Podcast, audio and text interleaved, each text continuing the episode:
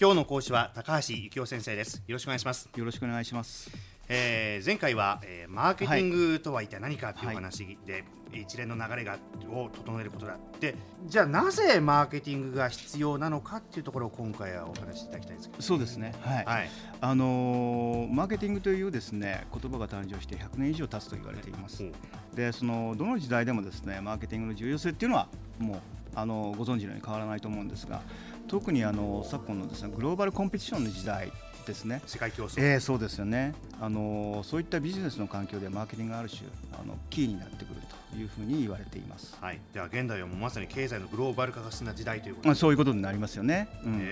あの人物金これはあの資本金は資本なんですけども自由に移動することが現在は可能な時代ですよね。でまずそのものは低コストなその地域で効率的にこう作られてですね生産されて、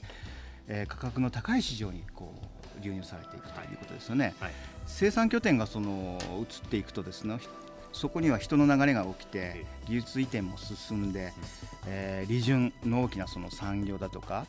至る所にですねグローバル企業進出してきますよね。はいはいはい、はい、でそして国内だけ市場としてですね活動していたその企業というのはよりその効率的で低コストの企業との競争にさらされるという、うん、あの状況になるわけですよね。はい、はい、そこでその多くの企業はですねその対抗策としてその顧客との密着度っていうかですね、えー、それをですね非常に増そうと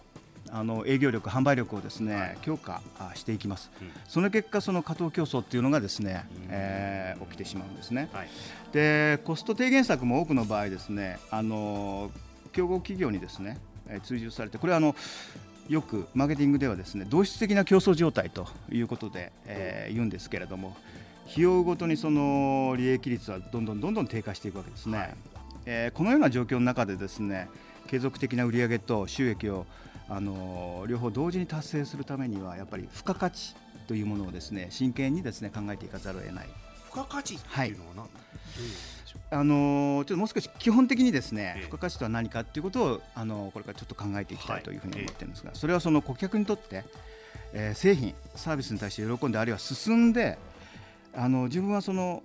製品サービスに払ってもいいですよっていう金額のことをお示します。じゃあこれまあ顧客から見た付加価値ということになるんですかね。うん、じゃあ、ね、えー、そういうことですね。それは。はい。一方じゃあ企業企業側から見た付加価値となりますとどうなるんでしょうか？そうですね。あの企業から見ればですね、付加価値っていうのはですね、コストに十分な利潤をですね乗せることができるような、うん、えー、つまりその付加価値がですね。あるという立場の場合ですね企業は利潤を得てしかも顧客が満足しているというこの2つのですね側面状況が成立しているということがえー、企業にとっての付加価値と、うん、となりますとじゃあこのマーケティングっていうのは付加価値を作り出す活動っていう言い方もできる？あよく理解されてると思いますね。はい、その実はその付加価値を高める方法こそがですねマーケティングと言えるんじゃないでしょうか。うでグローバル時代にですねマーケティングキーになる冒頭でお話しましたよね。はいはいはい、あのそれがですねこういう意味なんじゃないかなというふうに思っています。したがってその、はいこれからのそのグローバルコンペティションの環境の中でですね成功するのは自社のマーケティング機能をいかにその高めていくかということに注力する。要するにマーケティング企業と言ってもいいと思うんですがそういった企業であると言っても間違いはないんじゃないでしょうか。はい、付加価値を高める方法がマーケティングである、うん、じゃあ付加価値っていうと、例えばですよ、うん、日本企業って高い技術力を持っているなんていうよく言われますよね。じゃあそういった技術力っていうのもこれ付加価値と言えるのかあるいは技術力と付加価値のなんか関係性ってなんかどうなんか？あのものづくりのためにですねそれ技術というのはもう本当にやっぱり非常に重要なものですよね。ええ、で技術力と付加価値というのはまた私が考えるのは別物だと思っています。ですはい、うん、技術をですね付加価値に転換していくことができなければ生産者の論理を振りかざすですね。ただ単純なそのものを売るだけの企業に他ならないと思うんですね。ものを作り作っていくという。ええやはりそのマーケティング機能というものはですねどの企業においても必要なんじゃないかなというふうには僕は思っています。です。から技術を付加価値に転換していくことが要するに非常に重要だということですよね。あのマーケティングとはですねその付加価値を作り出す活動ということで前回今回もですね、はい、あの私なりに規定させていただきましたが、はい、その付加価値の創造ということについてもう少し言うとあの付加価値というのはですね顧客が喜んでプラスアルファのお金を出すと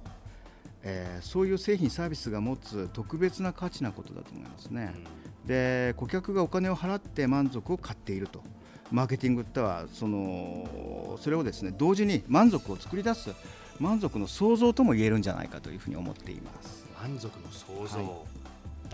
これってあれでしょうか？目に商品として目に見えるものもあれば目に見えないものいろんなそうですね、ね、サービスは目に見えませんよね。えー、えーで人はその例えばサービスに対してお金を払うときにやや大げさになるかもしれないんですけど、はい、その自分の人生に対してですねその商品がどのような価値を持つかどのような役割を果たすかそういった判断をしていると思うんですね。自分の人生に対して、うん、そうじゃないですか。